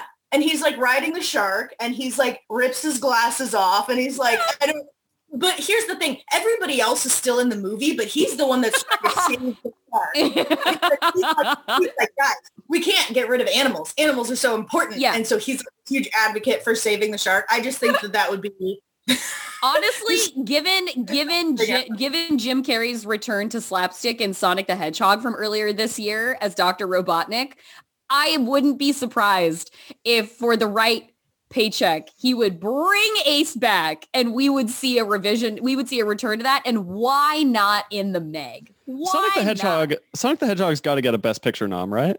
I mean, I'm not opposed. I had a great time at that family-friendly film. Fun ass movie. I did fun ass movie. you didn't. didn't you didn't like it. it. Oh, you It's didn't see it. it's a uh, it's if you want a silly time, it's a well done silly time. Yeah. Oh yeah. Okay. But uh so okay, I will not drag us further afield by bringing us into a discussion of Sonic. Yeah, that So would that really be will- the trifecta for us. Is Yeah. check into No, that would be getting into the Coco, shan- no, getting into the Shantix Sonic. turkey would really Let's bring it do to a tr- bring a triple crown. Um, so that brings us to the Towering Infernos. So Oh, how many It's a Towering scale out of Infernos? five. It's how Yeah. many towering infernos. How many out of towering five? infernos out of five?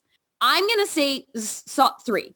Just the three. I there was so much potential for so much more, and I think the movie did not fully commit to the crazy of it in any direction. Uh, I think it, it played it a little too little too tepid, and so I can only give a you know a three to something I would like to give a higher score to. Jaida? Yeah. Yeah, where are you? Yeah, I, I would agree with that. I think for accuracy, I'm going to give it a zero. You literally re- resurrected an extinct shark. Um, Right, okay. but for for monster movie, like it's a good monster movie, but there Mhm. are better monster movies. And I think I agree. They kind of just played it a little safe. They could have gone a little more wild with it. They could have Yeah. gone. They could have. It needed more comedy. And like, yeah, it, was did. funny, but like it needed more. Um, Yeah.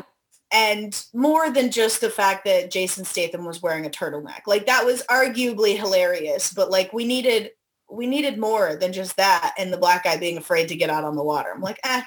Yeah, oh. you look at you look at Deep Blue Sea and like LL Cool J's character has a whole affect where he has a fucking bird on his shoulder the entire movie. And like they incorporate his pet bird into the plot. Like there is a surprise snatch and grab of a man in the middle of his like hero gladiator I speech. remember that. Like that is like that is fucking just like jaw dropping what the shit and there weren't enough like you clearly have an actor who's willing to be really silly and really over the top in Jason Statham and really poke fun at the whole thing he does. Like he he's made a meal out of that many times. It's like, guys, you can appeal to the global box office while also still being funny and doing the things that these actors do really well. Yeah. Yeah, I it could have been more. I do. Yeah. I, mean, I enjoy the film. I thought it was. Yeah, I'm looking forward to so Meg 2. I'm hopeful for Meg 2. There's a lot of potential here. I'm so excited for it. Um, Yeah, me too. I, it was it was so much better than 47 meters down. I'll say that. Um, we are 47 meters down fans here, but not 47 meters down uncaged. We haven't I got to that one yet. yeah, I uh, I watched it and I was like, yeah, okay, cool. It's horribly inaccurate, but Right. other than that, like, cool, whatever. That's how I feel about like a lot of different science related movies. But anyway, Of course. Meg, I would give it probably, yeah, I'll give it a three. Okay. Okay. But I'm really excited for the second one. I want to see. Yeah. I'm, I want to be able, I'm hoping for a second one that I want to throw a four and a half at. Like, come on. I, Yeah. you have a willing audience here. I'm gonna bring my nephew to see it. I know he loves it. Amanda, where are you at? How many Towering Infernos? Yeah, yeah, I'm going like a three and a half. I'm going to go a little higher because I did. I this is my first time seeing it. I had a uh, maybe because Jordan, I had gone into it with this like because you'd been like it's a like you had you had denigrated this film. I had, and I don't typically do that. Yeah, no, and you don't. So I was like, man, if Jordan doesn't like this movie, which it really feels like this is one that should I'm just really a be tepid. I'm just a tailor-made. tepid on it. Yeah, I enj- I had a good time. I enjoyed it. It wasn't like I think that they, there was some there was too much time spent in those little pod thingies, and I was real bored during those sequences. um, I I did enjoy the last moments when the Avengers music starts playing and all of the other sharks appear for Shark Vengeance. like in like in that sequence in Thanos with Tha- fighting Thanos, and they all just appear through portals, and I was like, that's what we're getting. Yes, you're a bunch so of right. all the sharks appeared. I was like, this kind of brings it back a little for me. Um, so yeah, I'm gonna a three and a half. Like I liked, I liked the the little girl. Uh, she was a great disaster child. she was good. She was really good. I loved the moment when she's walking through the halls, and then the shark just like is like ah glass, and then Yeah. bites the glass. I was like, you know what? I like this. I there's this I enjoy. I just I even liked Rainn Wilson. I I, I in a role that sh- could have very easily gone to T.J. Miller, and I'm grateful it didn't. I was gonna say the T.J. Miller of, of the Meg, Rainn Wilson. but like he played it way better than TJ Miller would have. And so I really enjoyed Rainn Wilson's like it's one of the rare times I've enjoyed Rainn Wilson outside of his Dwight. So I was like, yeah, I liked the individual pieces of it were really good. They just like didn't bring it together in a proper like shark rue of terror. so yeah, three and a half. And I'm hoping for better with Meg too. yes. yeah. Rainbow's And- character irritated me so much, but it's okay. I thought he did a good job. I just Yeah. hated his character. Yeah, he was supposed to be like, yeah, he's horrible. But I, like, I liked that his his horrible was not the manic sort of like I'm working really hard to be a douchebag, which T.J. Miller does. T.J. Miller, you see all the effort that goes into his douchebaggery, versus Rainn Wilson did a very effortless douchebag Yeah. that I really enjoyed that aspect. That's fair. I like that. anyway, um, Yeah. so Jaida, that brings us to our end. Where can we find you? What do you want to tell us about yours? Like, what do you want to hype for yourself? What do you want to promote? What do we yeah. Yeah, uh, you can find me on Twitter and TikTok at sofishtication. Uh, can I spell? Let's see. Uh, Much like Jathan Statham. Jatham. Yes, exactly. Uh, S O F I S H. Sophish. T I C A T I O N. Did I spell it? I spelled Yeah, it. you did so so fish tication. Exactly. Um, that's that's Twitter and TikTok. Um, Instagram is sofishtication underscore because Hmm. sofishtication was already taken. I was a little sad about that. Damn Um, it. and what else? My uh, organization as well, Miss Minorities and Shark Sciences, is Mhm. misselasmo.org Mhm. or on Twitter and Instagram is miss underscore Elasmo. For those of you that don't know, Elasmo is short for Elasmobranch, which is Oh. sharks, skates, and rays. So that's why we go by Miss Elasmo. Cool. Um, yeah, if you know someone who is interested in shark sciences but may not have that much experience, tell them to hit up our website. We've got uh, workshops for women of color. We've got uh, oh, if you're not a woman of color, but you still want to be uh, involved, you can apply to be a friend of Miss and just kind of, you know, be a part of the atmosphere and help people out. Um, Awesome. we have, we're sponsoring internships in, uh, at the Bimini Shark Lab and in South Africa. Yeah, we've got a lot of stuff going wow, on. that's amazing. Check out our website. Uh, we, what's today? Just kidding. It's not the 19th. We're almost six months old. Okay. Which You really- sounds like you've covered a lot of ground for six months. we launched and in the first like three days after launching we raised like twenty thousand dollars i like amazing. all i did was blink what happened we've had so many people reaching out to us like oh my gosh let us know if you need anything if you want to partner with us oh Amazing. speaking of partners if you ever want some cool shark clothing from a sustainable brand go to Spherenaz. Uh they're on instagram i think it's spherenaz.com but that's where i got this shirt it says hammer crew it's got some I have honestly, she's wearing a long sleeve tee that is black with white lettering that says Hammer Crew on it. And it has, it looks like the silhouettes of different types of shark heads on it. And I've been admiring it this entire podcast. Thank you. Yeah, I Yeah. just got it. It's fantastic. They sell Miss gear too, so you can add like a Miss uh, sticker kind of to your shirt. You can get Cool. straight up just Miss shirt, like a t-shirt, a tank top, a hoodie, whatever else. Uh, What a love- good thing to happen in 2020. Yeah, and they sell masks, and some of them glow in the dark. So bam. I mean, Perfect. So you can easily lure your play, prey at depth. yeah, At depth. Spherenas. And fun fact, Sphyrna is the genus of hammerhead sharks. Um, and the logo is a hammerhead shark. It seemed very, very fitting to uh, Yeah. partner with them. So Spherenas, fantastic. S P H uh, Y R N A. Okay. Yeah, words. All right. I'm not good at spelling, but you guys get the gist. No, no, no. That Sharks okay. don't That spell, so that makes sense. yeah, that's fine. You know, that's they're not asking. cool, cool, cool. All right, Jaida, thank you so, Thank so you much. so This much for awesome. joining us, Thank for you. giving your time like this. This was so good. Thank you. Yeah. I had a blast. Thanks, guys. Okay, good. Yay, Thank you. Thank you. Thank you very much. If you want to come back and do Deep Blue Sea with us, it is yours. All right. So what a what a treat to have a shark specialist on with us today for the Meg. And that brings us to the that brings us to the conclusion of our of our broadcast, Mhm. uh, where we will we can throw into our sign-offs now, uh, where I will step in for So, Amanda. Jordan, oh, yeah. I'm here. So yeah, okay. So next week, Jordan, you know what we've got coming up? A movie that you and I have both been eagerly anticipating it ever becoming available on any streaming service. Yeah. That is 2019's film, a Korean movie, Ashfall. Yes. About a uh, about a volcano that threatens the entirety of the Korean peninsula. mm-hmm. Uh, I am so amped about this. When you texted that it was available finally, like this is, I have been eagerly waiting for this to happen. Yeah. Um, I'm I'm really excited to watch this. It has one of my favorite actors in the world, Ma Dong Seok, in it. Um, I will learn that pronunciation better for next week uh, in the event that I screwed that up just now. But he is one of my faves. Love a disaster. Love Ma Dong Seok. So that I'm I'm thrilled. I cannot wait. I'm so excited about volcano disaster on the Korean Peninsula as a concept for a film. Like this would be so fun. So we've got that, and that is available for rent on most streaming services. So you Yeah. can on your at your Amazon, on your Google Play, on your Vudu, whichever you would prefer. It is Mhm. available in all the places. Um, so that is coming up next week. And so Jordan, where can we find you? You can find me on Twitter at J-O-R-C-R-U and on Patreon at patreon.com slash crucchiola.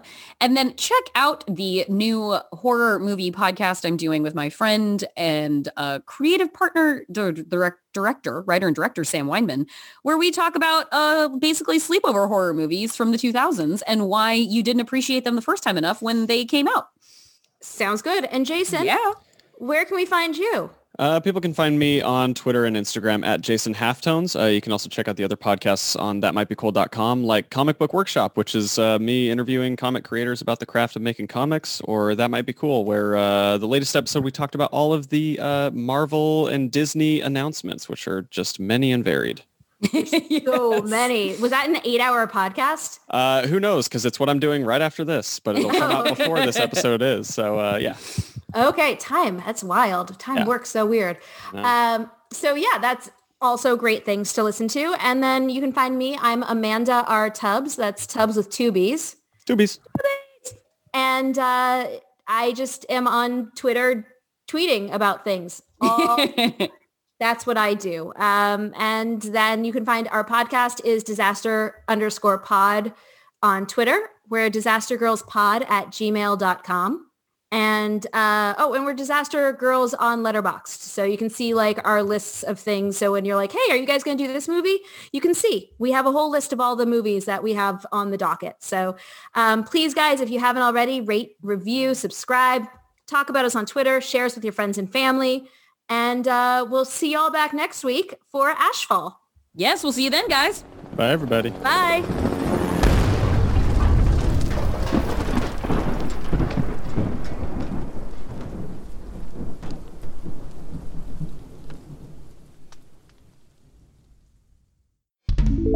That might be cool.com. You never know.